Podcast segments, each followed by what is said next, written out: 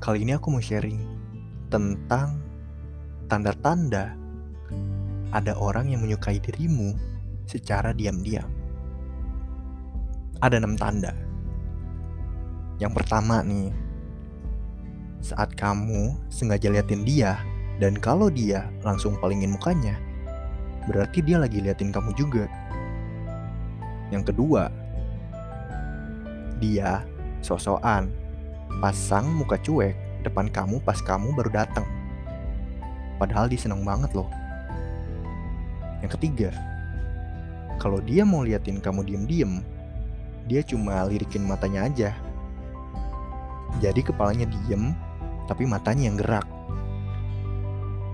Yang keempat, kalau kamu datang, terus temen-temennya pada bilang, eh itu loh dia datang, berarti dia suka sama kamu tapi cuma bilang ke teman-temannya aja.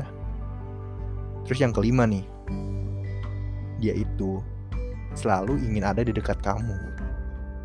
Dan yang terakhir di belakang kamu dia selalu diem-diem tanya ke teman-temannya kamu ada di mana?